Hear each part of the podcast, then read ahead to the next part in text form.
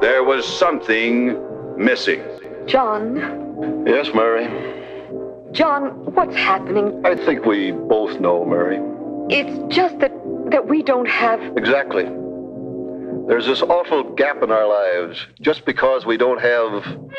The first viewing of a motion picture. Welcome. to Movie Virgins. Hallo und herzlich willkommen zur neuen Folge der Movie Virgins. Mein Name ist Kühne und heute zu Gast ist bei mir der Sven. Hallo Sven. Hallo.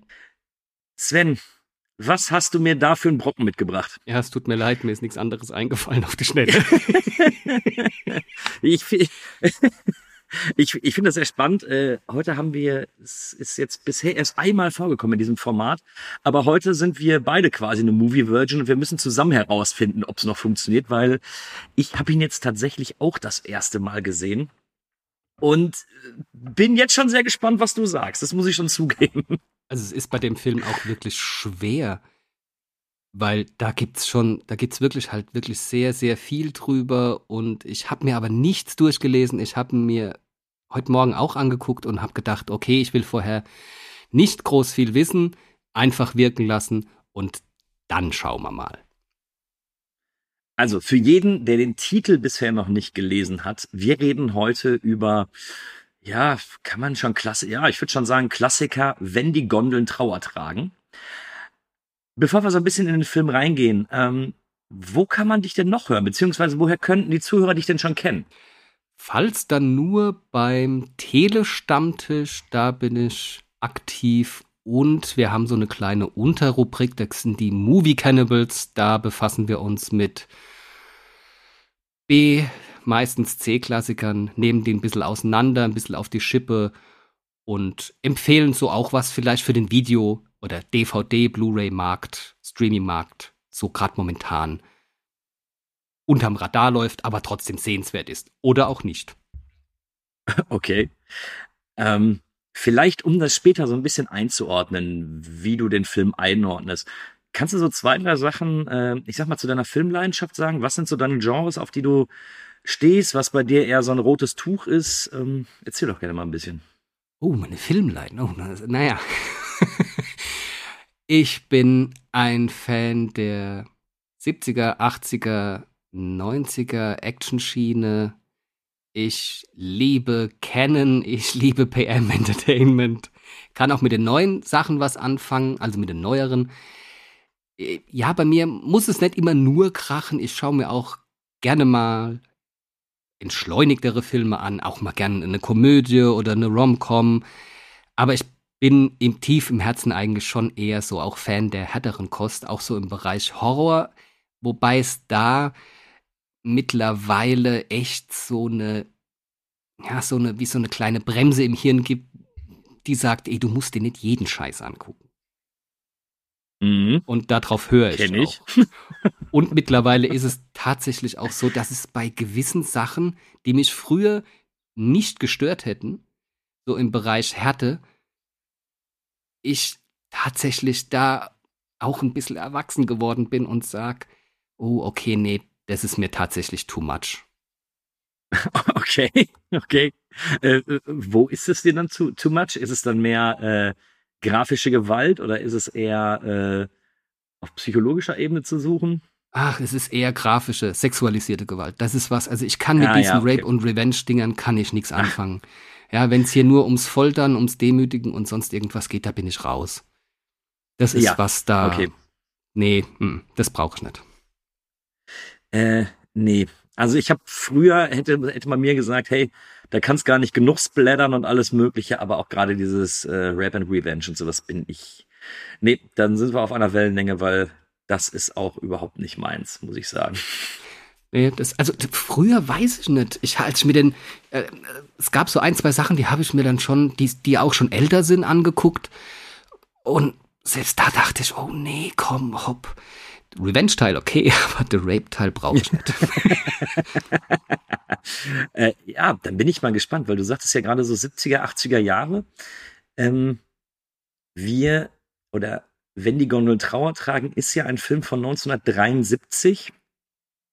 Ich, ich sag mal, die erste Frage ist vielleicht, wenn du diesen, wenn du generell eher dem, dem Horrorbereich zugewandt bist und eben auch der, den älteren Film, wie ist es eigentlich gekommen, dass du bisher so viele Jahre um den Film rumgekommen bist? Also es ist so, wir hatten damals lange, lange, lange Zeit kein Kabelfernsehen. Das heißt, du musstest dir tatsächlich dann aus dem TV-Programmheft so die Sachen rausfischen, die dich doch irgendwie interessiert hätten. Und da der Film ja als Grusel, Schauer, Horror verkauft, also verkauft wird, bin ich mir relativ sicher, dass ich mir den damals irgendwie mal vielleicht eingekreist habe und habe gedacht, okay, wenn die Eltern schlafen, geht's ab ins Wohnzimmer und dann ziehst du dir den rein. Mhm. Aber es ist so, dass ich mir auch nicht sicher war, ob ich den nicht teilweise schon angefangen hatte, was aber nicht so ist, oder ich hatte es wirklich vergessen. Trotzdem ist es ein Thema, gerade so mit Kind, Kindstod und die Eltern verarbeiten das. Das hat sich seit äh, der Geburt meines Kindes natürlich auch geändert. Und ich bin da sensibler geworden. Mhm. Und da ich schon wusste, dass der Film jetzt kein, kein leichtes, kein leichtes äh, Dessert ist, bin ich da irgendwie immer schön außen rum gefischt. Ich dachte mir, ach komm, guckst du den jetzt mal an, hast du Bock auf ein Schauermärchen? Ach nee, ach scheiß drauf, ich guck doch lieber nochmal der Weiße Hai. Weil mir einfach die, das, die kostet ja schon, die ist ja schon etwas härter. Also die Thematik zumindest. Und Äh, Ja. Definitiv. Ähm, erstmal sehr schön, dass du der weiße Hai gesagt hast. Alles andere hätte ich nicht geduldet. muss sein. Ähm, aber bei mir ist es, ich habe lange Zeit nicht mal gewusst, dass es mehr so in den Bereich äh, Mystery, Grusel und Horror reingeht. Also der, ich habe ihn ja jetzt auch eben das erste Mal gesehen. Und für mich war das immer ein Drama. Ich fand den Titel immer sehr interessant. Äh, also ist wirklich eine grandiose deutsche Übersetzung mit Wenn die Gondeln Trauer tragen, mag ich sehr, sehr gerne. Aber immer wenn ich das gelesen habe, habe ich immer gedacht, das ist mehr so eine Art, ähm, das ist mehr so eine Art Drama. Und habe dann irgendwie, weil das nicht unbedingt mein Genre ist, habe ich da immer einen Bogen drum gemacht. Und erst jetzt im Zuge dessen, dass du es vorgeschlagen hast, mich ein bisschen reingelesen. Also ich kann wirklich so viel sagen. Ich wusste über den Film vorher gar nichts. Ich wusste zwar, dass es eben eine Sexszene gibt, die für einen kleinen Skandal gesorgt hat. Und ich wusste, dass, äh, dass eben das Ende ähm, immer so ein bisschen in der Diskussion stand. Aber tatsächlich hatte ich, ich war, bin völlig unvorbereitet in diesen Film reingegangen. Wie war es denn da bei dir? Hattest du vorher irgendwas über den Film gewusst? Ähm, Oder, oder ich- wie hast du ihn wahrgenommen? Ist, war das für dich irgendwie ein Film, der irgendwie da war? Oder sagst du jetzt auch so, ach, nee, nee hat man meinen irgendwelchen besten Listen gefunden, das war es dann aber auch. Ah, ich bin, ah, ich mag so Bestenlisten nicht so. Ich lese mir sie gerne mal durch, aber da sind manchmal Sachen dabei, wo ich mir denke, naja, gut, das hätte ich jetzt nicht genommen. Aber äh, ja, um den Film ranken sich ja schon gewisse Mythen, gerade so, ja, wie gesagt, der Schluss, dann die Sexszene. Und ja, ich dachte dann irgendwann, oh komm, hopp, den nimmst du jetzt, weil alles andere hast du irgendwie doch schon geguckt. Oder es interessiert dich so wenig, dass du wahrscheinlich bei der Sichtung irgendwie fünfmal einschläfst. Und ja, irgendwie habe ich mir halt dann gedacht, hey, die Gondeln tragen Trauen, der liegt hier schon ewig rum, du hast den noch nie wirklich ganz, oder du hast ihn nie wirklich wahrgenommen und gesehen. Jetzt. Und ja, wie gesagt, dadurch, dass ich auf diese 70er, ich bin auch ein großer Hammer-Fan und halt viel Nebel und ja, okay, das hier ist, ein, ist tatsächlich künstlerisch natürlich schon ein bisschen was anderes. Aber es waren ein paar Sachen, waren ein paar Sachen drin, die ich gerade so jetzt in der Recherche überhaupt nicht gewusst habe. Also ich wusste zum Beispiel tatsächlich nicht, dass die Vögel und die Riffpiraten, dass das äh, von dieser unaussprechlichen ähm, Ja, ja, ähm, Daphne du Daphne de, de Maurier. ja, das würde ich es auch nennen, ja, dass das von der ist. Das, ich habe gedacht, die Vögel, hä? Okay. Und das hat mir, es hat mir ziemlich viel Spaß gemacht zu recherchieren, einfach nochmal ein bisschen nachzulesen, wie andere Leute das auch gesehen haben, weil der ja wirklich sehr viel Interpretationsspielraum frei, also lässt, also wirklich mega viel. Mir eigentlich auch ein bisschen zu viel. Aber ja, ich war tatsächlich meine Recherchen haben gut was rausgebracht. Ich würde einmal gerne für die, die den Film nicht kennen, einmal kurz die Inhaltsangabe kurz vorlesen und dann müssen wir natürlich ein bisschen in den Film reingehen und ich muss natürlich auch von dir wissen, wie er dir denn vorab gefallen hat. Mhm. Aber kommen wir erstmal zum Inhalt. Nach dem Unfalltod ihrer kleinen Tochter lebt das Ehepaar John und Laura Baxter in Trauer. Um über den Verlust hinwegzukommen, begleitet Laura ihren Mann nach Venedig, wo John die Restauration einer Kirche beaufsichtigt. Alle Erholung verfliegt jedoch, als Laura Bekanntschaft zwei, mit zwei mysteriösen Schwestern macht, die behaupten, mit Toten in Kontakt zu stehen, während John mehr und mehr von unheimlichen Visionen heimgesucht wird. Jo. Ja, so viel zum Inhalt. Genau. Passt. ähm, vielleicht noch mal ein paar harte Zahlen vorher. 1973 gedreht von Nicolas Rülk. Budget 1,3 Millionen. Ist eine britisch-italienische Koproduktion. Und tatsächlich Box Office kann ich nichts zu sagen, weil eigentlich die ganzen Seiten nie die, den amerikanischen Markt mit aufgenommen haben. Also da habe ich leider nichts gefunden, inwieweit der damals ein Erfolg war. Aber bis heute zählt er ja eben mit zu den Klassikern, ist äh, sehr, sehr gut bewertet auf den meisten Internetseiten und dementsprechend glaube ich schon, dass er auch damals in einer, in irgendeiner Art und Weise auch einen gewissen Impact hatte auf den Markt. Bestimmt, ja. Aber wir haben ja im Vorfeld noch nicht drüber gesprochen. Wie hat dir der Film gefallen? Oh, gute Frage, gute Frage. Ich fand ihn gut, aber er verliert sich so zwischendrin etwas. Und er hat Handlungsstränge. Ich meine, es war mir schon, war mir schon klar, dass die nicht aufgelöst werden oder dann auch nicht das Hauptaugenmerk sind, weil es rennt ja auch noch ein, ein, ein Serienkiller rum. Und da hätte ich mir ein bisschen mehr gewünscht. Und ich finde auch, dass er, bevor er zum Knallerfinale kommt, auch ein bisschen an Spannung verliert. Ja, ich sehe es ähnlich. Ähm, ich würde, ich habe den Film, ich finde ihn gut. Und ich überlege sogar die Bewertung mit raufzunehmen, weil der Film eins geschafft hat. Ich, ich finde, er ist jetzt ein Slowburner und eigentlich passt er genau in die Art von Horrorfilm, die ich mir ganz gerne angucke. Also jetzt, ich würde mal sagen, wenn die Gondeln Trauer tragen, ist eigentlich ein sehr, sehr früher Horrorfilm des Elevated Horrors. So irgendwo, was Ari Aster dann da auch mitgemacht hat und sowas. Mhm. Und mich hat der Film nicht so gefesselt, muss ich sagen. Nicht, dass ich ihn schlecht fand, aber mich hat er nicht so gefesselt. Was ich jetzt aber im, im Nachhinein gemerkt habe, ich, ich bin mir nicht sicher, ob ich ihn gestern oder vorgestern, es müsste vorgestern gewesen sein. Und seitdem schwirrt der Film mir im Kopf rum und ich denke drüber nach. Und deswegen hat der Film schon irgendetwas geschaffen, was die meisten Filme eben nicht mehr hinkriegen. Das heißt, ich denke irgendwo dann über gewisse Motive nach, mache mir meine Gedanken darüber und wenn wir gleich ein bisschen expliziter in den Film reingehen, finde ich, gibt es da so, so viele Sachen, die man da äh, beachten muss, die man entdecken kann. Ich habe richtig Bock auf eine Zweitsichtung aber nicht unbedingt aus dem Grund, weil ich jetzt sage, der Film hat mir so gut gefallen, dass ich ihn jetzt gleich wieder reinlegen könnte, sondern ich glaube, dass man eben in dem Film immer mehr und immer immer neue Sachen entdecken kann. Und das finde ich eigentlich ganz interessant. Deswegen will ich es gar nicht ausschließen, dass nach unserem Gespräch ich den vielleicht sogar noch ein bisschen höher bewerte. Nee, aber es stimmt. Das ist auch das, was mir so, was mir auch wirklich viel Spaß gemacht hat. Die Spurensuche. Du achtest auf viel mehr Sachen. Ich fand jetzt auch nicht, dass er mich so sehr in seinen Bann gezogen hat, wie er es vielleicht eigentlich sollte, aber er hat mich auch noch den Tag über wirklich beschäftigt.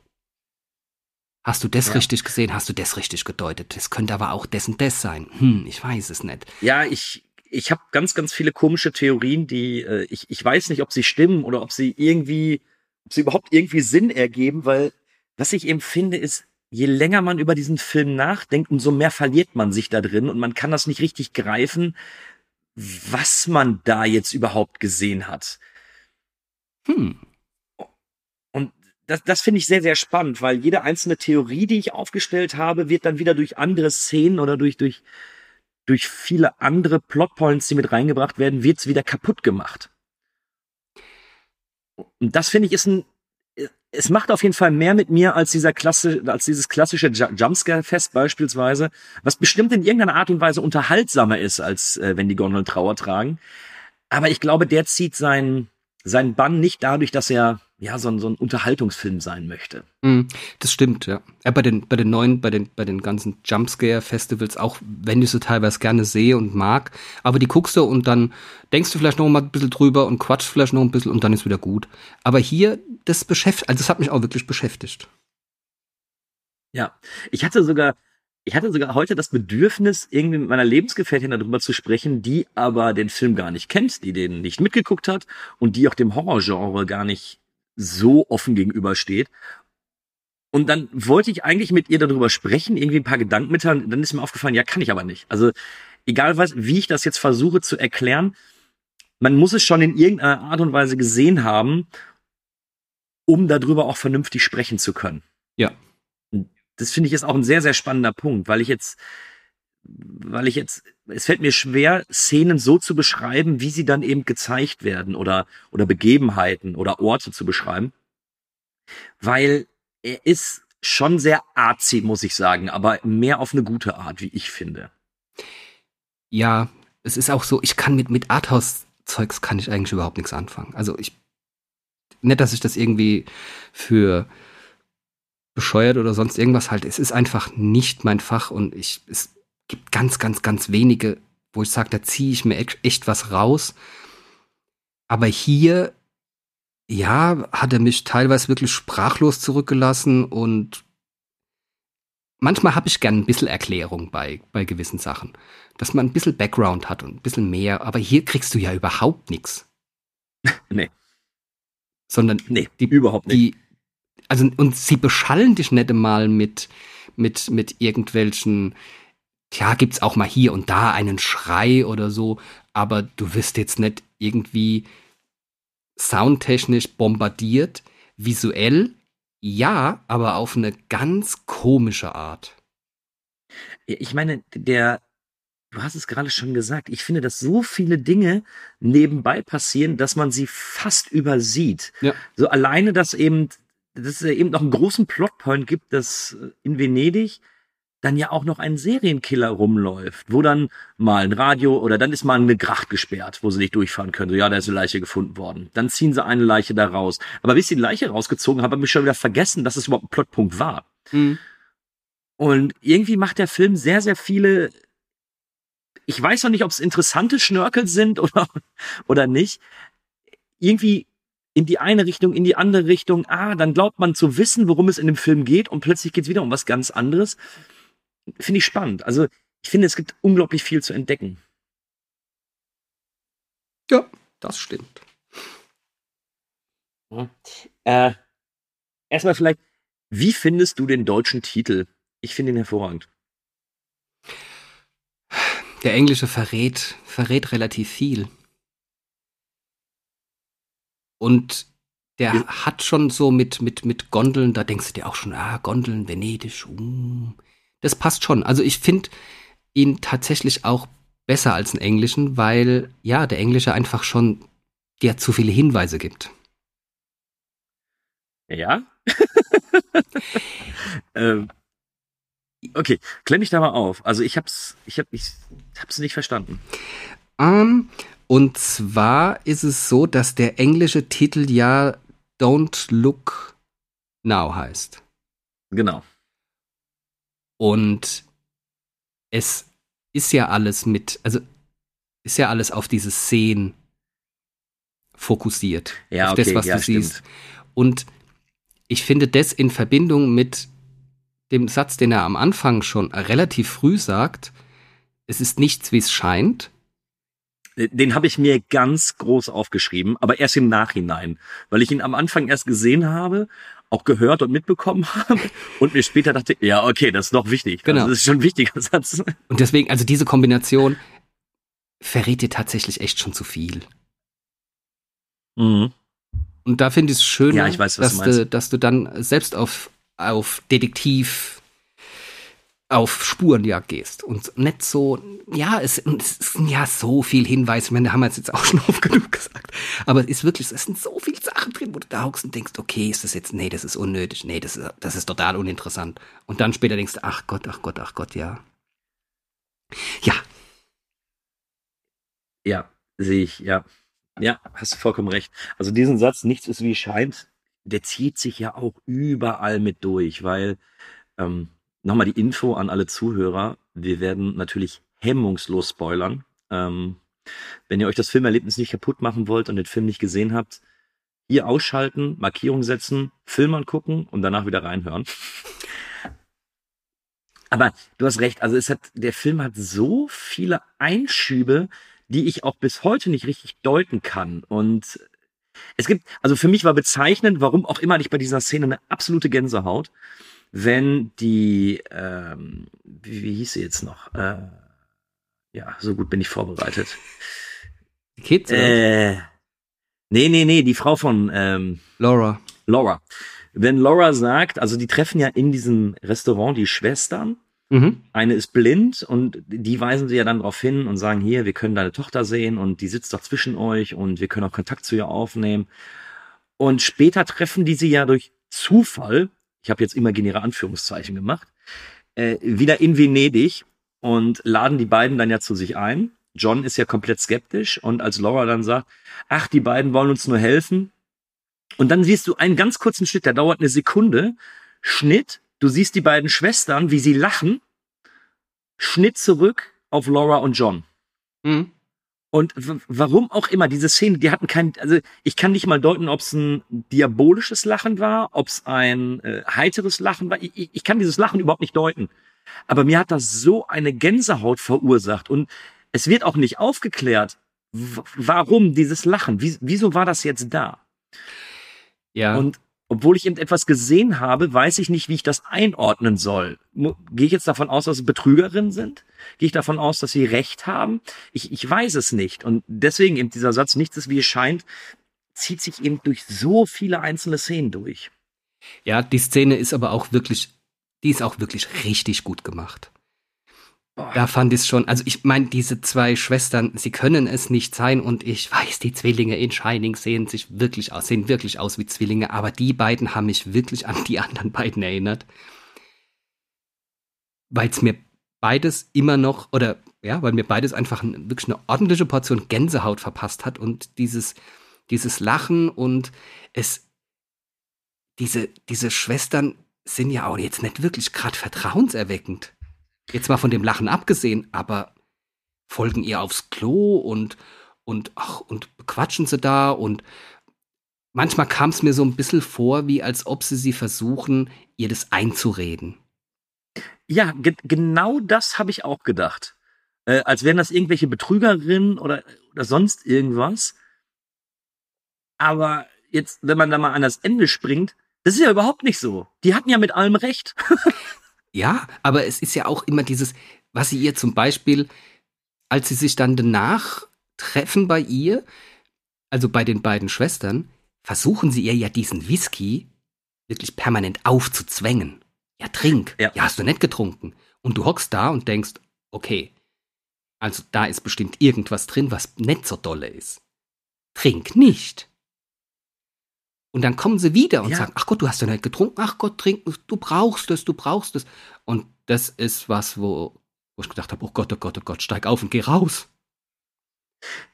Weil, also ich habe zwangsläufig, ich weiß nicht, ob du den Film gesehen hast. Ich finde, dass eben, äh, wenn die Gondeln Trauer tragen, so viele Red Herrings setzt, also so viele falsche Fährten setzt. Ich habe mich an ähm, Nope erinnert von Jordan Peele. Den habe ich nicht gesehen. Der, der baut auch ganz viele Sachen auf, wo du glaubst, ah, das ist jetzt bestimmt total wichtig für die Geschichte. Nur um dann festzustellen, nee, hahaha, das hast du dir jetzt alles angeguckt. Ich habe dich, wir haben wir haben dich voll genutzt, das hat überhaupt nichts mehr damit zu tun. Und ich finde, davon ist der Film voll.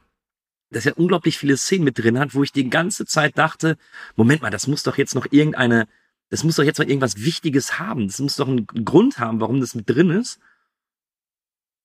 Und am Ende habe ich da gesessen und gedacht, nee, es war einfach nur eine Szene und ich habe da etwas reininterpretiert, was wahrscheinlich bezweckt war, dass ich das glaube oder dass ich das rein interpretiere. Aber was den Film überhaupt nicht nach vorne gebracht hat in irgendeiner Art und Weise. Mhm. Und, und alleine deswegen, alleine das Suchen nach diesen versteckten Hinweisen, ähm, macht das so spannend. Weswegen ich auch sagen würde, bei, bei mir wird ja auf jeden Fall noch mal ein Player landen. Überhaupt gar keine Frage. Ja, bei mir wird es noch ein bisschen dauern. Aber es, es ist ja auch, ich finde es auch unheimlich toll, wie gut er Venedig dargestellt hat. Ey, Und mega. dieses, was mir so später aufgefallen ist, du siehst das alte Venedig, aber auch von der Seite her, wo es, glaube ich, die Touris nicht so sehen, weil so romantisch und schön war das nicht. Und dann habe ich mir noch gedacht, als ich mir so die, die Fassaden der alten Häuser angeguckt habe, dachte ich mir noch, okay, vielleicht könnte das auch eine Metapher sein für den Gemütszustand der beiden. Weil das Kind, also ihre Tochter ist ertrunken in einem Teich und sie fahren nach Venedig. ja, und Sagen wir es mal so, wäre nicht meine erste Wahl. also absolut nicht. Ich würde mich von jeglichem Wasser fernhalten, aber sie gehen nach Venedig. Und es ist auch so, so diese, das ist ein bisschen schade, weil ich glaube, dass der im Kino von der Soundkulisse her nochmal richtig gut und nochmal beklemmender wäre. Weil einfach ich auch finde, dass sich diese, wenn die diese kleinen ähm, Krachten, wollte ich jetzt schon sagen, die kleinen äh, Gassen dann runtergehen und sich auch mal verlaufen oder jemandem hinterherlaufen und du hörst die Schritte und auf einmal sind die Schritte weg und du denkst, ja gut, das haben sie jetzt soundtechnisch irgendwie hingekriegt. Aber es ist wohl tatsächlich so, auf der Blu-ray gibt es auch eine gute Doku dabei und da wurde gesagt, dass sich diese Geräusche, egal ob jetzt Schreien, Schritte oder sonst was, sich da so verliert, dass du persönlich denkst, okay, die Schritte, gehen die, kommen die näher oder gehen die jetzt weg? Und auf einmal sind sie ganz weg und tauchen wieder vor dir auf, weil sich der Hall total verliert in diesen Gassen. Ich wollte gerade genau das gleiche erzählen. Okay. Also der, Nik der Nikolaus Röck, der hat äh, wohl auch in dieser, hat auch erzählt, dass eben die, ähm, die haben ja wirklich in Venedig gedreht, aber die haben eben sehr weit abseits gedreht, eben nicht, wo die Touri-Orte sind. Mhm. Und deswegen mussten die auch nichts absperren. Also es war da wirklich so menschenleer.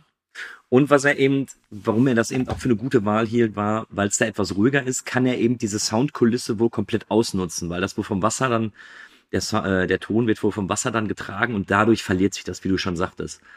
Und wo du gerade sagtest, Venedig als, äh, als ja, Drehort, ey, ganz ehrlich, ich habe mich die ganze Zeit die, äh, gefragt, warum sind da nicht viel mehr solche Filme gedreht worden? ohne Witz, gib mir einen modernen Slasher, der momentan, der in Venedig spielt, in diesen, in diesen engen Gassen, mit den, mit den Grachten dazwischen durch, mit den Brücken, mit dieser Soundkulisse.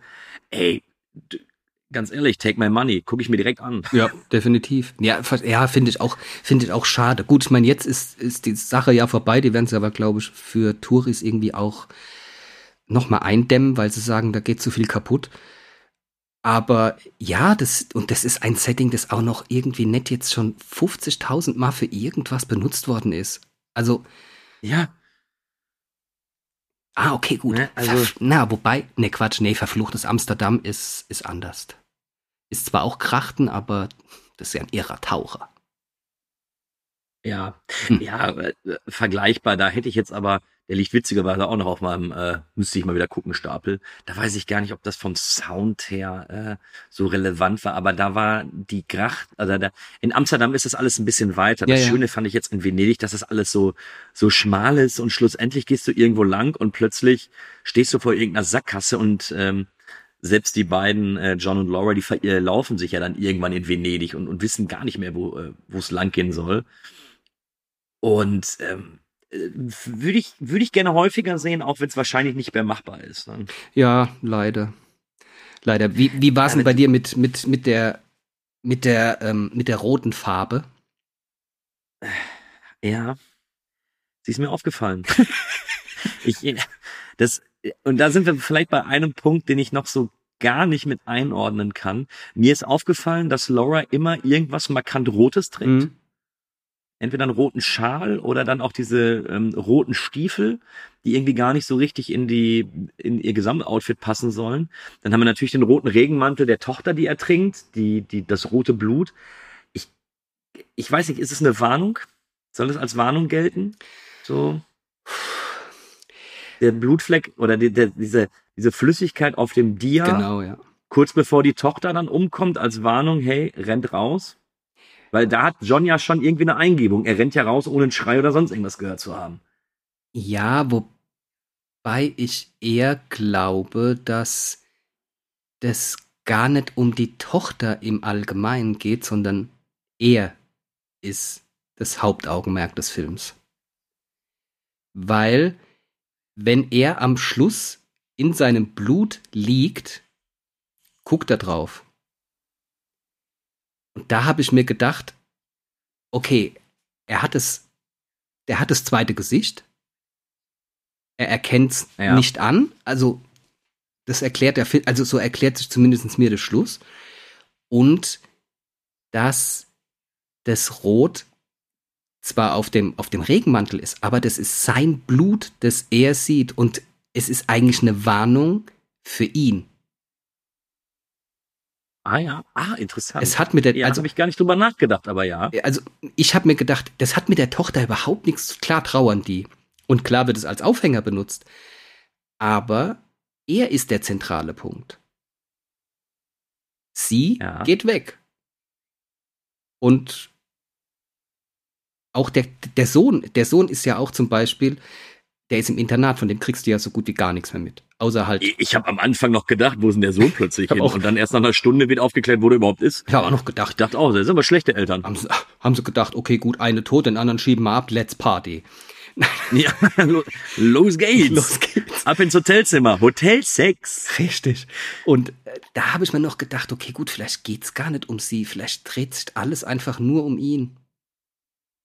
Ja, ja, schöner Gedanke, finde ich gut. Auch eben, dass er das zweite Gesicht hat. Das ist mir, jetzt wo du es sagst, erscheint es nur logisch. Weil am Schluss liegt er da und er hat ja auch seine eigene Beerdigung gesehen.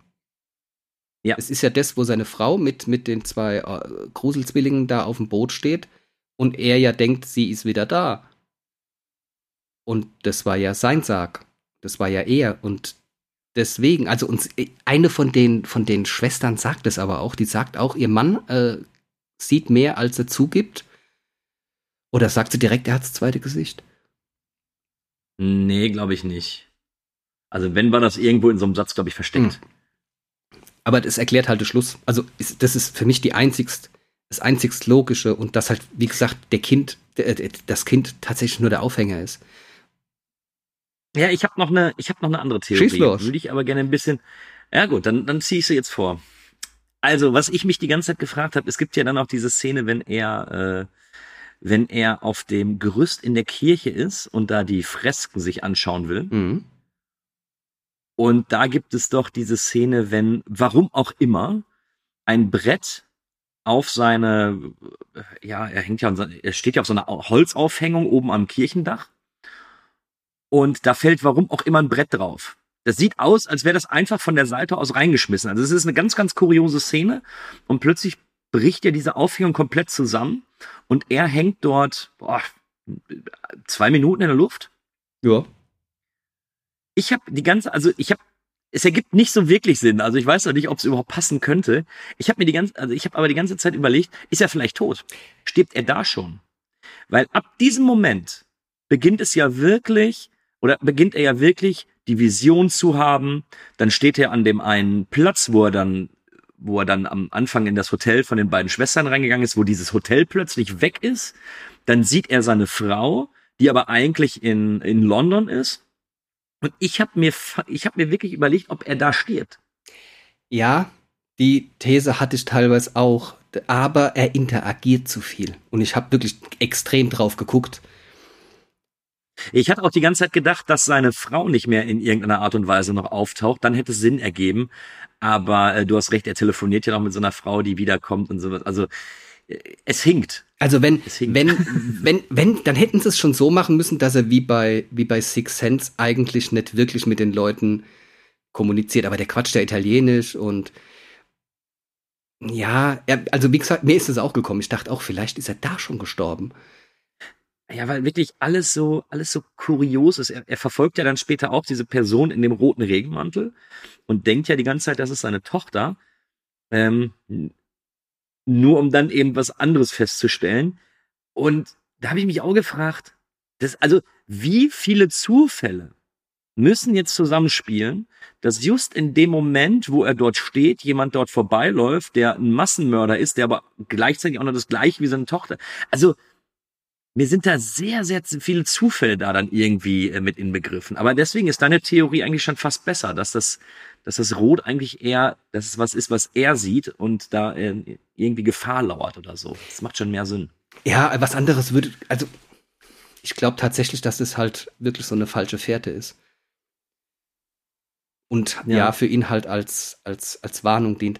Aber ja, die Farbe ist, ist halt wirklich, die hast du überall. Die hast du fast in jedem Bild, egal ob er auch mal einen Schal trägt oder sie fahren an irgendwas vorbei. Du hast eine rote Fahne. Also ganz, Venedig ist eigentlich ein riesengroßes Wandschild und sagt, fahr wieder nach Hause.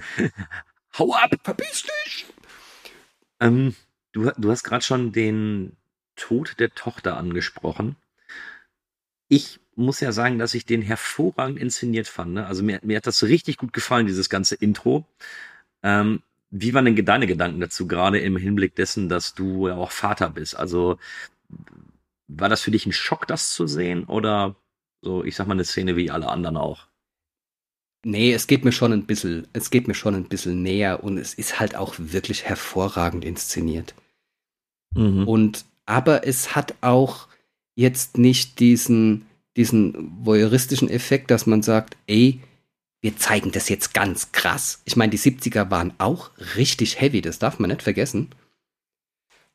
Und da habe ich noch gedacht, es ist erschreckend, es ist mega traurig, aber es ist mit, das hört sich jetzt blöd an, aber mit, mit, mit Würde inszeniert. Ja, definitiv. Und ich glaube auch, das muss man auch wirklich mal sagen, insbesondere die beiden Hauptdarsteller, also Donald Sutherland, der ja in der Szene gerade eben dann seine Tochter aus dem, aus dem Teich rauszieht, aber eben auch Julie Christie, ey, die machen ihre Sache aber verdammt gut. Ja. Also wirklich zwei wirklich tolle Schauspieler, wo ich nicht, nicht im geringsten irgendwann mal dran gezweifelt habe, dass eben dieses Paar, so wie es dort dargestellt wird, existiert. Nee, also von, von Julie Christie habe ich zwar ein paar Sachen gesehen, aber ich hatte sie nicht so richtig, also ja, schon gut auf dem Schirm und das ist eine hervorragende Schauspielerin, aber das hier und gerade so mit den beiden, das hat echt gut funktioniert. Also das haben sie, ne, das heißt gut, hervorragend gemacht. Also ich fand, da ist eine Verbindung da, du nimmst beiden ihre Art der Trauer auch ab, eher mit verdrängen und weitergucken und sagt, okay, wir müssen irgendwie weitermachen und sie hängt aber immer noch so in der Schwebe und sagt halt auch, ja, da ist Verbindung, ich weiß, dass sie da ist und es ist ihre Art von Trauerbewältigung und das machen die wirklich sehr, sehr gut. was mir eben so gut gefällt bei dem ganzen Schauspiel von den beiden, dass sie eben agieren, wie ich mir vorstellen könnte, dass richtige Menschen agieren. Mhm. Weil häufig hast du eben gerade im Thema Trauerbewältigung, dann, dann hast du wieder einen Schnitt, wo dann einer drei Monate nur irgendwo in so einem dunklen Raum sitzt und sich mit Whisky zuknallt und, und nur solche Sachen. Ne? Und es wäre ja ein einfaches gewesen, hier auch die, die beiden eben etwas verlebter darzustellen oder so ein bisschen mehr auf den Punkt. Aber du hast ja vollkommen recht. Sie scha also eigentlich schauen beide nach vorne. Ähm, Donald Sutherland beziehungsweise John guckt eher auf seine Arbeit, verkriecht sich in seine Arbeit. Ähm, Laura will ihrem Mann beistehen, sucht ja auch irgendwo noch die Nähe zu ihm, aber will nicht so ganz loslassen. Und ich glaube, so reagieren auch Menschen. Und eben nicht dieses Plakative, was du eben in sehr, sehr vielen anderen Filmen geboten bekommst. Ja, ich denke es auch. Also klar kann man daran ich glaube auch schon, dass gewisse, gewisse Teile in ihnen auch schon dadurch einfach auch abgestorben sind. Ja. Das auf jeden Fall, aber es ist jetzt, ah ja, du hast halt nicht, nicht dieses Film-Klischeehafte, dass er sich da wirklich da die ganze Zeit hier zusäuft und sonst irgendwas, sondern das wirkte alles schon sehr echt, ja. Ja. Aber ich glaube, dann müsse vielleicht auf eine Szene kommen, die eigentlich jetzt ganz gut passt. Um den Film gab es einen großen Skandal. Es gibt eine sehr ausladende Sexszene innerhalb des Films, wo lange Zeit vermutet worden ist, dass die beiden Hauptdarsteller, die auch, also dort dann auch wirklich ähm, äh, sich geliebt haben. Und dass es davon auch noch eine, ich sag mal, eine Hardcore-Variante gibt, die äh, Nicholas Rourke dann da angefertigt hat für sich. Und also, meine Gedanken dazu waren, dass ich seltenst eine Sexszene gesehen habe, die sich so gut in einen Film anpasst, weil sie ist unglaublich wichtig, um die Figuren zu zeigen, beziehungsweise die, die Entwicklung der Figuren.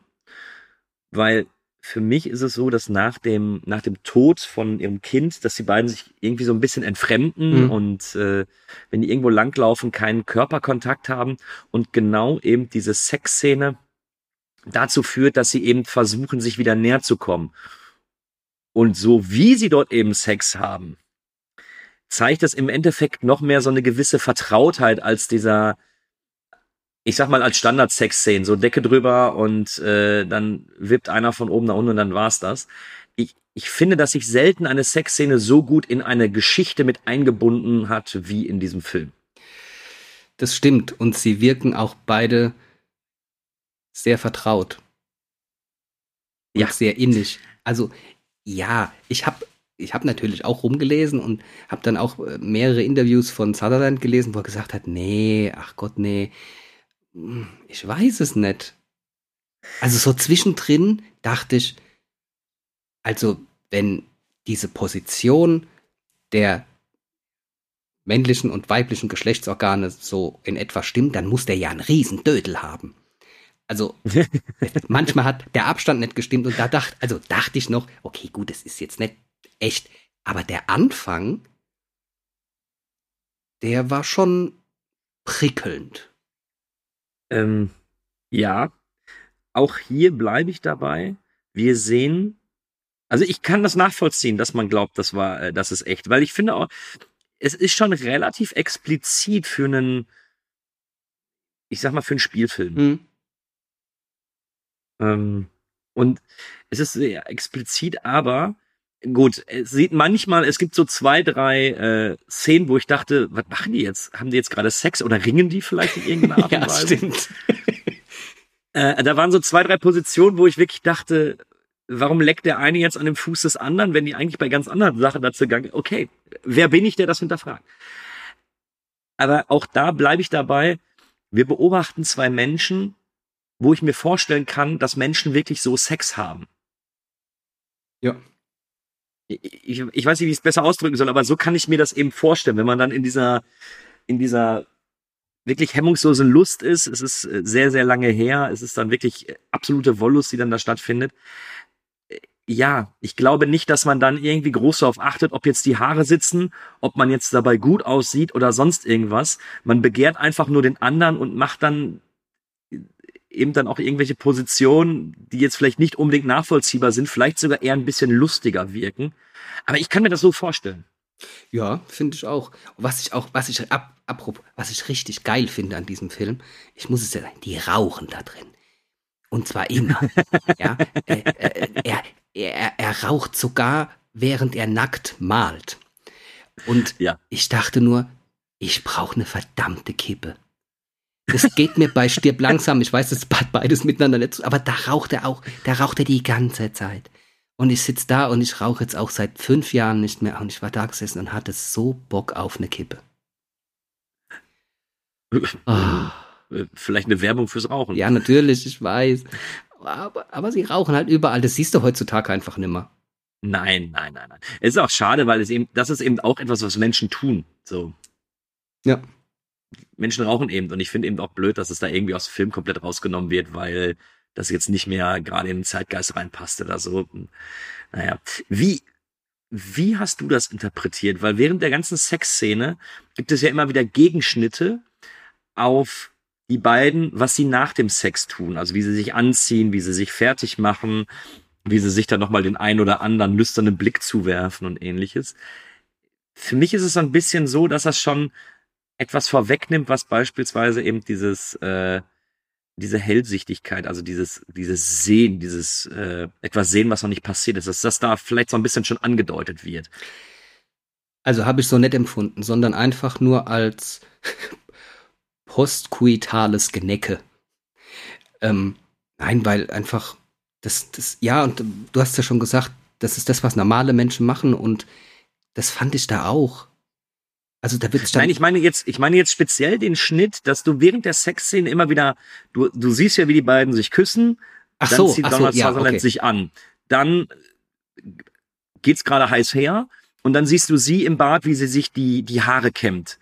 Und bei dieser ganzen Sexszene gibt's ja immer einen Schnitt Gegenschnitt, wo man dann einmal sieht, wie die beiden noch ne, Mhm. sich lieben und dann immer wieder den Schnitt dazu, was sie danach machen. Schnitt auf die Liebes, auf den Liebesakt, Schnitt, was passiert danach? Und das geht die ganze Szene durch.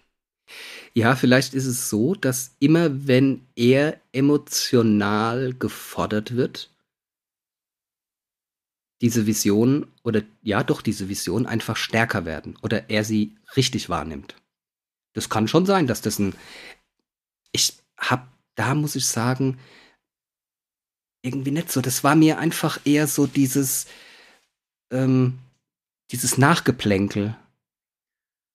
Also ich fand es auf jeden Fall eine interessante Idee und auch mal eine neue Idee, das genau so zu drehen. Ja, auf jeden Fall. Und ja, wie gesagt, also, Also- sie, sie sind einfach auf einer normalen Spur und du denkst, ja, das ist, es ist wirklich so, dass du dir einfach vor, ja, so läuft's. Also, ähm, so, Ja. so kann man sich einfach besser, viel, viel besser vorstellen. Ja, es ist eben, es ist nicht dieses Geleckte, dieses, äh, dieses auf Hochglanz Genau, polierte. ja. Ne? Es ist, Genau.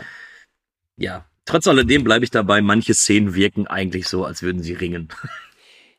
Ja, also einmal sieht so aus, als ob er zu einem, ähm, ach Gott, wie heißt denn das? Thumbstone oder was? Ich habe ich hab nicht so viel Wrestling geguckt früher. Oder Piledriver so, wo er- ansetzt, ihr, zu irgendeinem. Wo er hinter ihr ist, aber den Kopf dann nach vorne packt Genau, genau. unter ihrem, ja, ja, das fand ich auch. Also, wie gesagt, ich, äh, ich habe mir nie Gedanken darüber gemacht, wie ich dabei aussehe. Ich hoffe nicht so, aber. oh Gott, muss ich das rausschneiden? Nein, das lässt du drin. Ich schick das Das nächste Mal, ich drin, das bastel, dir, ich bastel dir ein WWE, WWE-Gürtel. Ich hol mir das Dude zu, der kennst Ja, du. okay, okay. Wie, ähm, wie war es denn bei dir mit diesem, das wird auch ganz, ganz häufig angesprochen und ich empfand das jetzt nicht so gravierend. Wie war denn das mit dem Glas? Weil sie immer wieder sagen, gebrochenes Glas, gebrochenes Glas. Ja, ich, ich glaube eben, das sind so Dinge, die du beim zweiten, dritten oder achten Mal gucken irgendwo feststellst. Ah. Ich war, und eins muss ich dem Film wirklich ein bisschen ankreiden, ich war schon ein bisschen zu überfordert.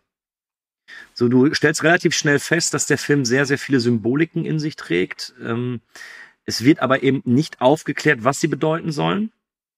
Und dementsprechend habe ich so viel gehabt, worauf ich geachtet habe dass ich nicht sagen, also dass mir das alles gar nicht aufgefallen ist. Ich habe es jetzt im Nachhinein auch, ja, das zerbrochene Glas ist auch ein wiederkehrendes Thema. Ähm, war jetzt für mich irgendwie keins. Aber ich, ich habe jetzt aber auch nicht darauf geachtet. Ich habe auf andere Dinge geachtet.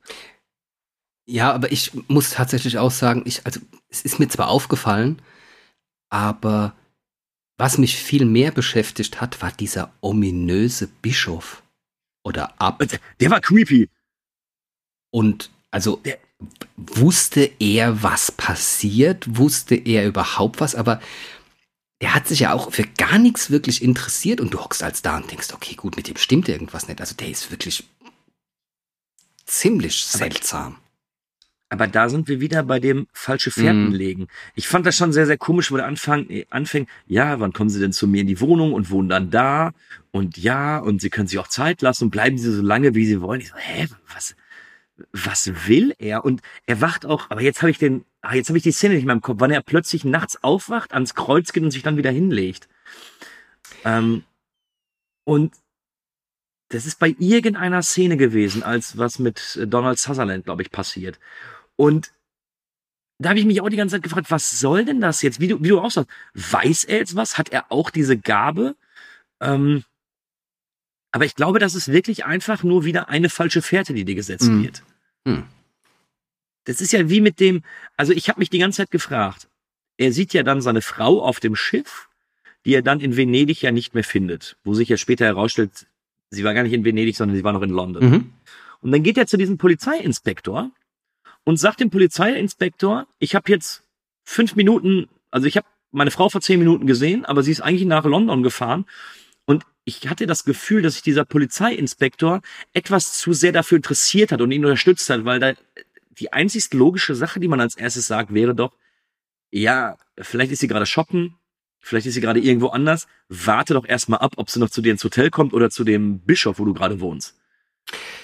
Ja, vor allem, Der war plötzlich so insistiert da rein und sagte, ja, wir schicken ein paar Leute und ma wir machen mal hier solche Phantomzeichnungen von den Schwestern und äh, dann gucken wir mal und das war mir alles, also jede Person ist irgendwie komisch in dem Film. vor allem ist es auch so, dass als er ihm die Phantomzeichnung gibt, malt er die ja noch aus. Ich dachte die ganze Zeit, er macht sich Notizen, der ist interessiert, aha, mhm, aber trotzdem schon ein komischer Vogel. Dann siehst du so im Kameraschwenk dieses Bild, wie er diese, Wo ich hätte, wo ich übrigens hätte schwören können, dass das der Zwerg war, der am Ende auftaucht. habe ich mir auch gedacht. Aber trotzdem war das schon alles so, es könnte auch die, die Blinde gewesen sein. Aber er hat sie schon so, so wirklich so horrormäßig ausgemalt, wo ich mir gedacht habe, sag mal, das ist eine Phantomzeichnung und kein, keine Mal mich aus Vorlage. Nee, ge- genau, aber genau das meine ich, weswegen ich mir, ich, muss das irgendwie mal recherchieren oder so, weil ich schließe das nicht aus, dass er bei dem Kirchenunfall stirbt, weil so agieren keine Menschen. Aber, na, hm. Also, dann hätte aber der Schluss nicht, überhaupt keine Bewandtnis. Nee, das ist richtig. Ja, dann, dann, dann vielleicht auch nicht. Also, ich, ich, ich will es nicht ausschließen, um Gottes Willen, aber dann ist der Schluss, ja, es, das, das wäre halt eine üble Finte. das Ja, stimmt. Und dafür ist der Schluss eigentlich, dafür ist der Schluss eigentlich viel zu gut. Das wäre richtig mies. Wenn es Edge Badge, übrigens, er ist doch schon vorher gestorben.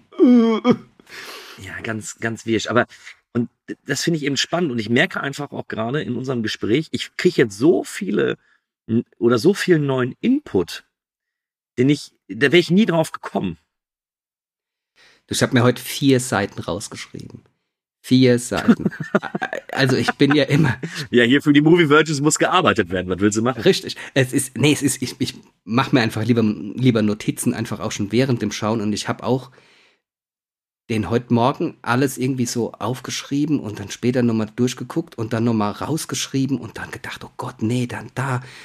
Dann musste, aber ja, Wasser und diese Hauptaugenmerke und das und das könnte eigentlich das sein und du kannst dich da wirklich drin verlieren. Ich glaube auch nicht mal, dass es da eine typische Aufklärung gibt.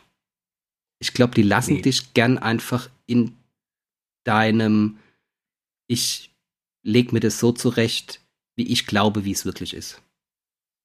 Und eigentlich muss ich ja sagen, deswegen glaube ich auch, dass eine Zweitsichtung dem Film für mich persönlich gut tun würde. Ich stehe ja eigentlich da drauf. Also ich musste die ganze Zeit bei der Sichtung an äh, den Film Rosemary's Baby Mm. und an Shining denken, die irgendwie, irgendwie so in diese Richtung gehen. Wobei ich jetzt nicht glaube, dass äh, wenn die Gondel Trauer tragen, nur annähernd an die Brillanz dieser beiden Filme rankommt. Aber jetzt eben auch dieser ganze, ich sag mal, das, was jetzt gerade so A24 rausbringt, äh, so ein, so ein Ari Aster, Hereditary oder Midsommar oder sowas. Daran hat mich dieser Film ganz, ganz stark erinnert, weil er dich irgendwo, du musst auf jeden Fall Muße mitbringen und der Film verlangt von dir, dass du auch drüber nachdenkst, was du da gerade siehst. Der sagt dir nicht, so und so ist das, sondern er verlangt von dir, dass du drüber nachdenkst und dir selber dein Bild davon machst. Und also ich habe den Film nicht gut genug bewertet, wie ich ihn eigentlich bewerten müsste, weil ich das eigentlich sehr, sehr mag mittlerweile. ich muss zugeben, ich kann mit, ich kann mit A24 nichts anfangen. Also ich habe mir Midsommar angeguckt und den finde ich auch gut. Mit Heredity kam ich überhaupt nicht irgendwie Oh. in Verbindung. Oh. Das hat mich irgendwann nur noch genervt. Vielleicht bin ich, ja, vielleicht ist mir das, ich weiß es nicht, keine Ahnung. Aber bei, Nee, bei Gondel, nee, nee. Also bei Gondel hat mir tatsächlich diese Spurensuche echt einen Haufen Fun gemacht. Und ja, ich finde es auch schön, wenn dich Sachen noch eine Zeit lang beschäftigen, weil das ist ein schöner, ein schönes Ergebnis, was du bei einem, bei einem tollen Filmerlebnis hast und was dir das Erlebnis wirklich auch noch ein bisschen ausbaut. Das fehlt heute ganz, ganz oft. Ich hatte es jetzt tatsächlich noch bei, ähm, auch Ari Aster bei Bo is Afraid. Wo der Film mich so ein bisschen ratlos zurückgelassen hat und so meine ersten Gedanken sagten, ja, ganz cool, aber irgendwie haut er mich jetzt nicht wirklich vom Hocker. Aber ich dann eben noch eine Woche später über diverse Sachen nachdachte und überlegte, ja, kann das jetzt so sein? Meint er das so? Meint er das so? Und ich finde einfach, dass das ist am Film sehr, sehr hoch anzurechnen, weil leider Gottes heute nur noch sehr selten generell sowas gemacht wird. Das stimmt und das Teil ist von 73, ne? Das ist halt schon, Ja. Das ist halt schon. Also ich bin mir nämlich nicht ganz sicher, ist der Film sogar seiner Zeit eigentlich voraus? Also hätte der vielleicht einen, ja, es klingt jetzt blöd, aber hätte der vielleicht einen größeren Impact gehabt oder wäre, wäre etwas bekannt? Also wenn ich meine Freunde fragen würde, würde ich behaupten, dass wenn die Gondeln Trauer tragen, weit weg von einem Mainstream-Film ist. Davon Ja. werden die, die, die sich da mal ein paar Horrorfilme angucken oder so, die werden den nicht kennen. Nee. So, also ich glaube natürlich in Filmkreisen und in Filmkennerkreisen wird der Film natürlich seine Aufmerksamkeit bekommen und wahrscheinlich auch seine Liebe finden. Aber ich finde schon, dass der so ein bisschen, so ein bisschen hinter, ja, zum Beispiel Shining oder Rosemary's Baby so ein bisschen verblasst. Ja, ich weiß halt nicht, ob man den dasselbe Ergebnis hätte, wenn man gesagt hätte, okay, gut, der wäre jetzt zehn Jahre später rausgekommen. Weil ich finde gerade so durch diesen ich, Technik ist Fluch und Segen zugleich bei so Sachen. Das kann dir das Gefühl nochmal auch verstärken, es kann dir aber auch sau viel kaputt machen. Und ich glaube, ähm, wenn der Film oder jetzt 20 Jahre später in den 90ern irgendwann rausgekommen wäre, weiß ich nicht, ob er noch denselben, ja, dieselbe Botschaft, dasselbe Gefühl hinterlassen hätte, wie er es jetzt hat, weil es waren ja auch diese Handkameras, die drin sind. Das hättest du, das hättest du in den 90ern wahrscheinlich gar nicht mehr gemacht. Ja. Da hättest du alles Ja, auf dem Stativ und das hätte vielleicht optisch noch mal besser ausgesehen. Ja, ich glaube, aber optisch und handwerklich hättest du an dem Film, müsstest du gar nichts ändern. nö. Also es ist ja zum Beispiel auch die Frage, so ein Film, also da wird ja auch ein Remake so überhaupt gar keinen Sinn machen. Also nicht nur, selbst wenn die das alles hinkriegen, du, du kannst ja eben für mich persönlich technisch daran nichts verbessern. Weil der Film ist kein Effektfeuerwerk. Der Film erzählt eine Geschichte, die relativ zeitlos ist. Also da muss ich auch wirklich sagen, für mich funktioniert der Film auch heute noch sehr, sehr gut, obwohl er eben mehr in Richtung Slowburner geht. Ähm, finde ich nicht, dass ich jetzt sagen muss, ah, das ist jetzt ein bisschen veraltet oder so, sondern ich finde eigentlich, dass der zu jeder Zeit, wenn man sich diesen Film anguckt, immer noch wunderbar funktioniert. Ja, gerade weil alles handmade ist. Ich finde, das macht Ja. so viel aus. Ja. Und ich bei uns kennt den, ah gut, ich bin einer der bei uns, ja, es gibt ein, zwei bei uns, die auch noch so ein bisschen filmverrückt sind. Aber wenn ich mit sowas um die Ecke kommen würde, würde sagen, guck mal, ich hab, kennt die, wenn die Gondeln Trauer tragen, würde ich sagen, ey, 70er Jahre, ich glaube, du bist irre, mach das Ding weg. Das will keiner sehen. Das ist auch kein Film für eine, für eine Partyrunde, um Gottes Willen. Das ist, überhaupt das ist ein Film, nicht. den muss man sich wirklich in Ruhe anschauen und seinen Spaß dran haben. Und, und wie gesagt, ich finde auch Muße mitbringen. Ja, ja, absolut. Ab- äh, Man muss auch eine gewisse Stimmung haben, finde ich. Das, das ist, Ja. der hat eine drückende Stimmung und ich finde auch die, den, den Soundtrack, obwohl ich jetzt nicht so arg der Klassik-Fan bin, aber der hat ein paar echt, echt schöne Stücke drin. Ja. Und was ich ihm eben einfach lassen muss, Musik, Bild und Darstellung der ganzen Bilder, die du siehst, hat eben in gewisser Art und Weise eine Sogwirkung. Ja. Und ich, das muss ich dem Film auch ankreiden. Ich finde, er wirkt länger als 105 Minuten. Ähm, aber ich kann ihm nicht absprechen, dass er eben ab einem gewissen Moment, obwohl er sehr träge daherkommt, eine unglaubliche Sogwirkung mehr und mehr entwickelt. Also du, du wirst immer tiefer in die Geschichte reingezogen und die lässt sich dann aber auch ab einem gewissen Moment nicht mehr los. Und das ist schon eine Kunst, sowas zu machen. Absolut. Und ich finde auch, du, also so ging's mir, so ab der Hälfte, wo ich gemerkt habe, so, ah, die Spannung lässt bei mir nach, die, die drückende Atmosphäre auch etwas.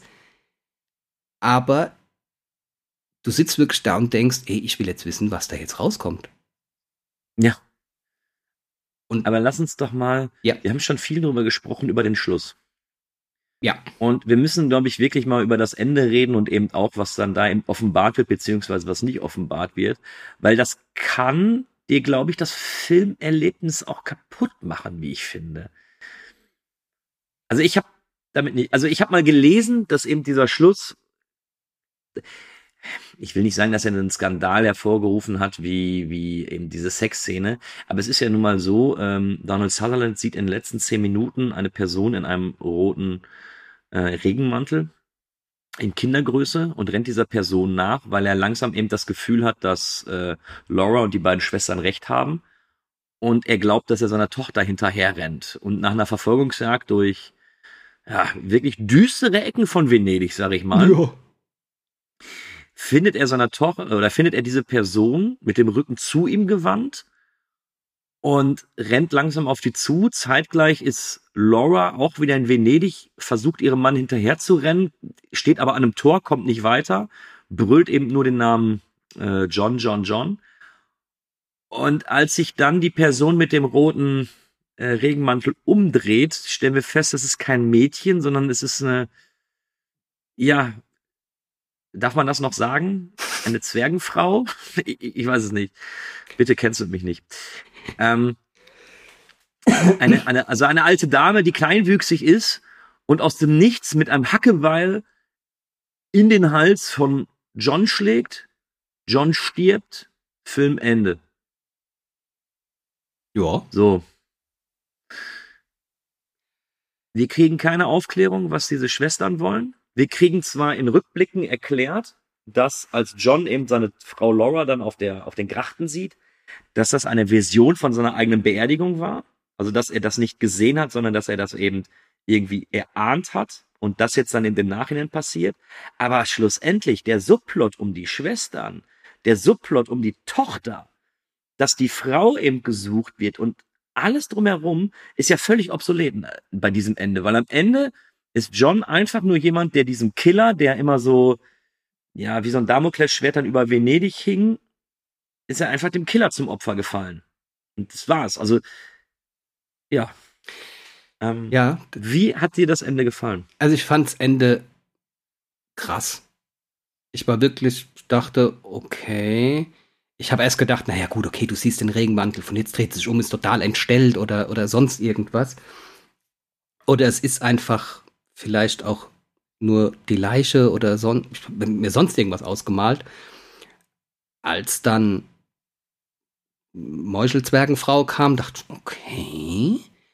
Und als er dann stirbt und du quaktisch, äh, quackt, du praktisch so eine, so eine, äh, so einen Rückblick bekommst, dachte ich mir, und da, das ist nämlich der Punkt, wo ich dachte, alles andere ist scheißegal. Es geht nur um ihn. Die Schwestern sind wurscht, seine Frau ist egal. Ja. Wobei die ganz am Schluss auch noch mal was hat, wo es mir auch so ein bisschen eiskalten Rücken runtergelaufen ist. Oh ja. Ähm, aber ich dachte, alles andere ist wurscht, alles andere zählt nicht. Es, er zählt. Es ist seine Geschichte, nicht ihre, es ist seine. Ja, also im Endeffekt wie so eine Abbildung des Lebens, wo eben andere Personen von äh, in Johns Leben vorkommen, aber am Ende alles vollkommen egal, weil das sind die Geschichten der anderen und nicht seine. Genau, ja. Ja, muss ich auch sagen. Also der Schluss selber hat dann doch irgendwas bewirkt und äh, also als dann diese die kleinwüchsige sich umdrehte, da habe ich aber auch noch mal kurz eine Gänsehaut gehabt, muss ich zugeben, weil fairerweise damit habe ich überhaupt nicht gerechnet. Ich hatte auch, wie ich schon sagte, ich finde, manche Dinge gehen in dem Film verloren. Ich hatte zu dem Zeitpunkt schon wieder vergessen, dass ein Killer durch Venedig läuft. Ja, es ging mir auch so. Und äh, scheinbar wahllos dann Leute umbringt. Und plötzlich dreht sich dann die Kleinwüchsige um mit dem Hackebeil und, und schlägt ihm in, die, äh, in den Hals. Er stirbt und ich denke, ah, ja stimmt, da war ja noch was. Ach so ist das. Und dann fügt sich ja sehr, sehr vieles. Und hat ja so ein bisschen so ein Saw-Ende, ne? Wenn dann so diese große Offenbarung ist und ja, vor allen Dingen schaffen sie es innerhalb von zwei Minuten dein ganzes Konstrukt, was du dir oder was ich mir so ein bisschen aufgebaut hatte, einfach in sich zusammenbrechen zu lassen. Und ja. du bist die ganze Zeit, das ist, und deswegen glaube ich auch, dass tatsächlich eine, eine Zweit- oder eine Mehrfachsichtung wirklich nötig ist, um alles aufzunehmen, weil ich auch denke, da gibt es noch mehr Hinweise.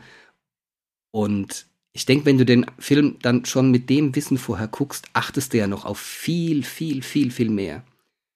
Gebe ich, geb ich dir recht. Also mich würde auch interessieren, wie der Film bei einer Zweitsichtung einfach dann funktioniert. Weil es gibt ja so den einen oder anderen Film, ich, ich finde zum Beispiel Six Sense ist immer noch sehr gut guckbar, weil man sich dann einfach auf komplett andere Dinge konzentriert. Und obwohl man weiß, was eben der große Twist ist, versucht man herauszufinden, äh, hätte man das vorher erahnen können oder hätte man das oder findet man noch Hinweise. Und selbst der erste Saw hat auch viele Dinge, die ich erst bei der vierten oder fünften Sichtung entdeckt habe, wo ich mir dachte, ach, ja klar, es ist, es ist von Minute eins an klar. Das stimmt, aber bei, bei Six Sense, ich habe den so oft gesehen, ich kann, ich kann, der funktioniert null mehr, der funktioniert kein Meter mehr bei mir. Ich habe auch keine Spurensuch, ah, okay. ähm, Feelings mehr. Ich habe den damals einfach viel zu oft gesehen. Ja, okay. Ja, ich glaube, das ist, das hast du aber bei jedem Film. Ja, aber bei Saw, wenn ich da ein paar, wenn ich da ein bisschen Pause mache und vielleicht auch mal da mal zwischendrin einen von, was weiß ich, vier, fünf oder drei oder irgendwas gucke und dann Jahre später wieder auf mit, mit eins anfangen, denke ich, ah, okay, ich meine, klar, der Twist, den vergisst man nicht, aber den Rest ist jetzt nicht so wie neu, aber ich, er kann mich dann doch schon noch ein bisschen packen. Ja, es gibt eben, es gibt eben auch da viele, viele Dinge, die eben äh, komplett auf dieses Ende äh, hinsteuern, mhm. wo vollkommen klar ist, okay, irgendwas stimmt da nicht mit dem, der da in der Mitte liegt, aber das ist vielleicht mal ein Ding für einen Saw-Podcast. Äh, äh, würdest du denn jetzt das Ende von Wenn die und Trauer tragen als als eigentlich ein Twist bezeichnen, weil ich finde nicht, dass er vorher alles kaputt macht, was er vorher aufgebaut hat. Aber es ist einfach eine interessante Wendung, die auf jeden Fall Sinn ergibt und auch in der Story sehr schlüssig ist. Wie, wie siehst du das? Also sie passt schon wie die Faust aufs Auge. Das haben sie wirklich hervorragend gemacht. Aber wie gesagt, er hat wirklich tatsächlich so meins, was ich mir so ein bisschen aufgebaut habe und auch so ein so diese, diese, diese Story so um die, um die, um die äh, Zwillinge, äh, um, um, um die Schwestern und um die Frau. Das, was ich mir so ein bisschen, ja, so ein bisschen so steinchenmäßig so hingelegt habe, dachte ich noch, ah ja, okay, gut, jetzt, jetzt könnte das und das passieren. Und der hat einfach alles weggewischt und hat gesagt, Edge Badge, das ist, ja, ich würde es schon einen Twist nennen, aber ein Twist mit einer Bratpfanne, also wirklich, ich habe mal wirklich wie ein Gong da gesessen und dachte, okay, gut, ich muss das ganze Ding nochmal überdenken.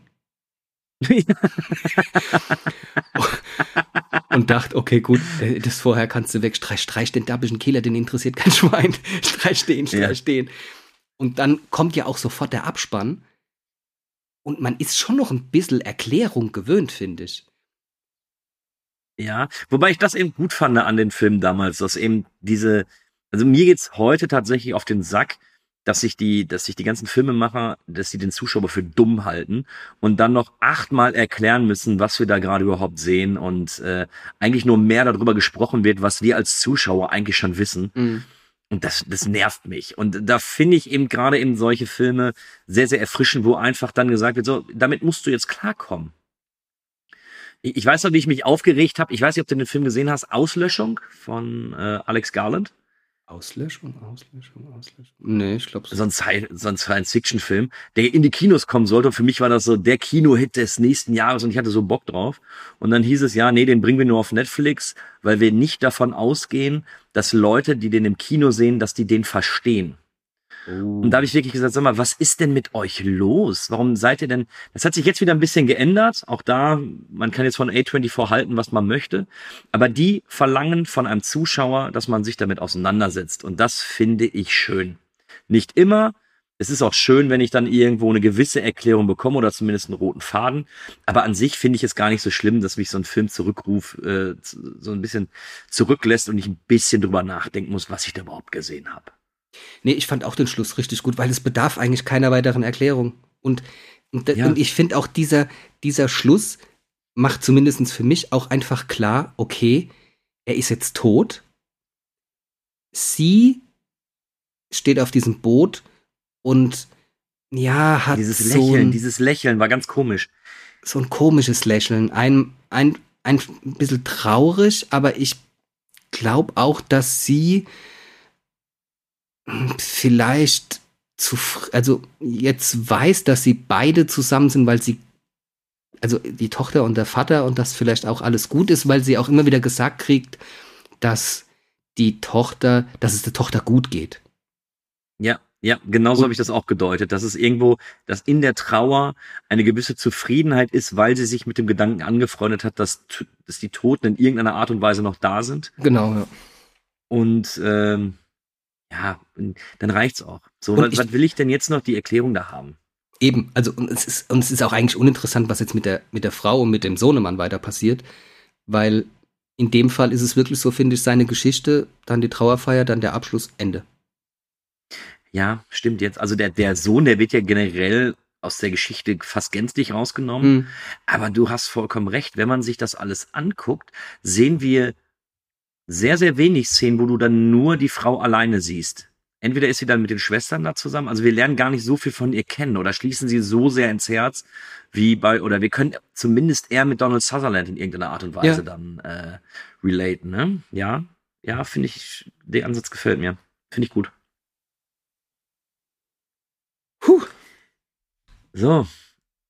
Glaubst du denn, dass der Film einmal seinen, seinen, ich sag mal, seinen in Anführungsstrichen Kultstatus zurecht hat, aber auch, dass er heute noch funktioniert? Oder ist es für dich eher so ein, so ein Produkt der 70er und dass man mit heutigen Sehgewohnheiten eher Probleme hat, sich das anzugucken? Hm.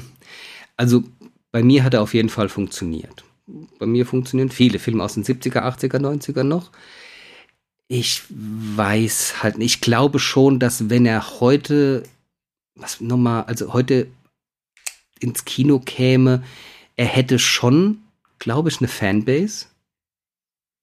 Aber der Riesenerfolg würde ihm, glaube ich, verwehrt bleiben Mhm. weil diese Art von Film, und ich schließe mich da um Gottes Willen jetzt nicht aus, heute nimmer so funktioniert. Also nicht, dass er nimmer funktioniert, aber die Leute haben, glaube ich, eher Bock ins Kino zu gehen, abzuschalten, nicht viel denken zu müssen. Nicht alle, um Gottes Willen, aber du siehst an den, an den, Ein, ähm, an den Einnahmen, finde ich, ganz gut, was zieht und was nicht. Es zieht Boom Bang, viel Krach und vielleicht mal ein guter Kinderfilm oder mal was Mhm. Gutes Disney-mäßiges oder sonst was.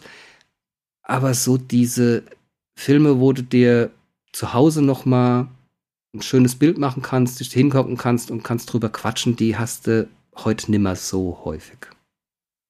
Ja. ja. Ich würde den, den Film als Horrorfilm für Erwachsene bezeichnen. Und damit meine ich nicht eben das, das eigentliche Alter, sondern ich glaube, um den Film zu mögen, muss man einmal die Muße haben, äh, aber auch für sich selber den, ja, man muss eben sehr viel drüber nachdenken. Und ich finde es auch vollkommen in Ordnung, wenn es eben Menschen gibt und in, bei manchen Filmgenres ist mir das auch vollkommen egal. So, dann, dann gucke ich mir das einfach an und dann sind da große Roboter und Monster und ich so, geil. Ähm, aber es gibt eben gerade im Horror finde ich es sehr, sehr schön, wenn ich, wenn mir die Möglichkeit gegeben wird, darüber nachzudenken. Ich würde mich damit jetzt nicht als den besseren Horrorfilmgucker oder sonst irgendwas bezeichnen, bei weitem nicht. Ich glaube, jeder soll das sich angucken und auch das mögen, was ihm dann auch wirklich gefällt. Aber ich finde eben, das ist ein Horrorfilm für Erwachsene, wenn man einfach Bock hat, sich in diesen, in diesen Strudel aus Wahnsinn reinfallen zu lassen und eben sich ein bisschen erwachsener mit diesem Film auseinanderzusetzen, weil ich glaube, es reicht nicht, den Film auszumachen und dann zu sagen, ja gut oder ja schlecht, sondern ich glaube, man muss ein bisschen, man muss sich ein bisschen darüber Gedanken machen, man muss den ein bisschen wirken lassen und dann kann der, glaube ich, alles entfalten, was er eben kann.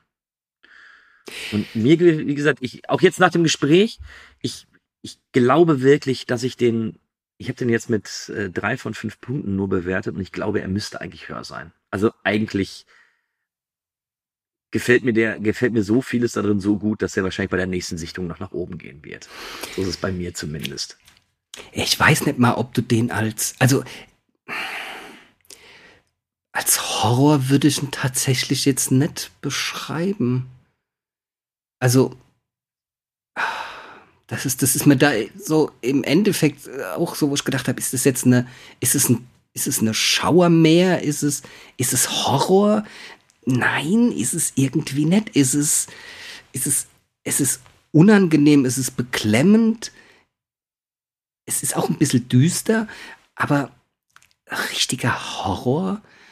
Hm.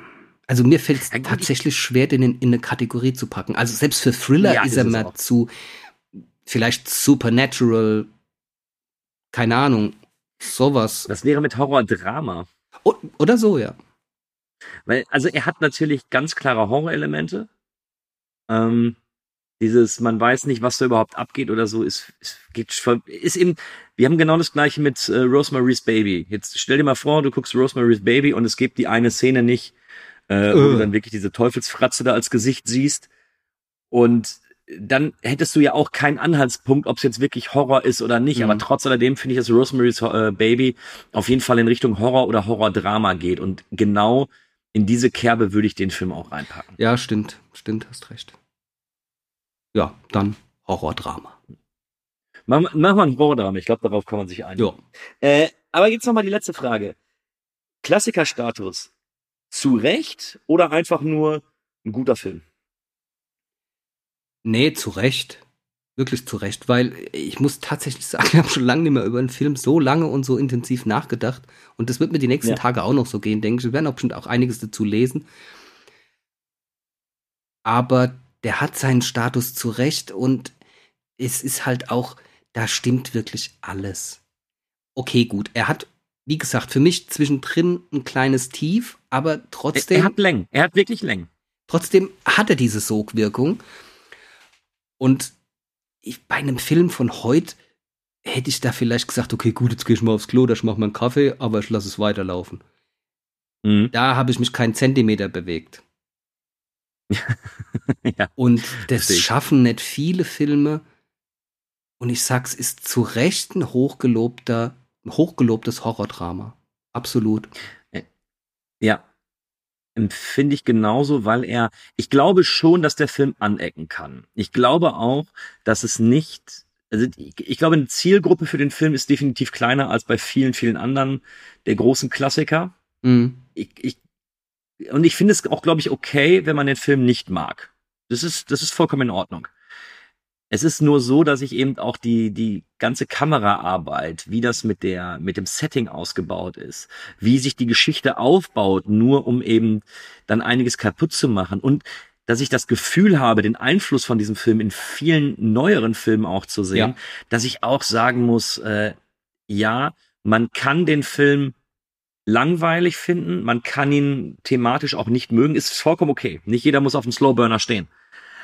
Aber ich glaube, man muss ganz, ganz hoch anerkennen, was er da geschaffen hat. Und ich glaube, damals 1973 waren manche Schnitt-Gegenschnitt-Dinge und sowas, das, das war schon einmalig. Das, das gab es, glaube ich, vorher so noch nicht.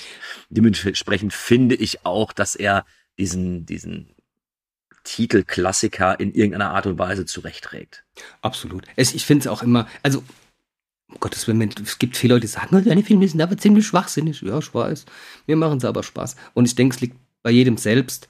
Aber ich habe auch manchmal so ein bisschen meine Probleme, gew gewiss zu sagen, das ist ein Klassiker. Au ja. Außer bei Action. Brooklyn Massaker ist ein Klassiker. Da kann er sagen, was er will. Nein, aber hier ist es wirklich so, weil der hat ja wirklich sau viel beeinflusst. Und wie du schon gesagt hast, 100 Pro, wenn ich mir, was weiß ich, die nächste Zeit irgendwann wieder ähm, irgendwas aus der älteren Zeit angucke, werde ich sagen, oh, das habt ihr aber aus Gondeln geklaut. Ja. Ja, deswegen, also, mir hat er wirklich sehr, sehr, sehr gut gefallen. Ja, ich, ich werde ihn jetzt nach unserem Gespräch, ich muss ihn jetzt hochwerten. Es führt kein Weg dran vorbei. Dafür, dafür macht er einfach zu viel mit mir. Und äh, wie gesagt, es ist selten so, dass ich einen Film ausmache und sage, okay, ich habe Bock, den nochmal zu gucken, aber nicht, weil er mich in, so unterhalten hat, sondern einfach aus diesem, aus, ein, aus dem einfachen Grund, manche Dinge nochmal sehen und vielleicht nochmal neu bewerten. Ähm, ist das, was ich gesehen habe oder das, was ich gedacht habe, überhaupt richtig? Und das kommt so selten vor. Also doch, jetzt, dieses Gespräch hat mir geholfen, den Film in irgendeiner Art und Weise noch ein bisschen oder dem, den noch höher anzuerkennen. Und dafür danke ich dir sehr. Ja, ich habe zu danken. Nein, es, nee, es ist, ich finde bei so einer, bei so einem Film, der einfach auch so viel Gesprächsstoff, äh, Gesprächsstoff, Gesprächsstoff liefert, sollte man das natürlich auch auskosten.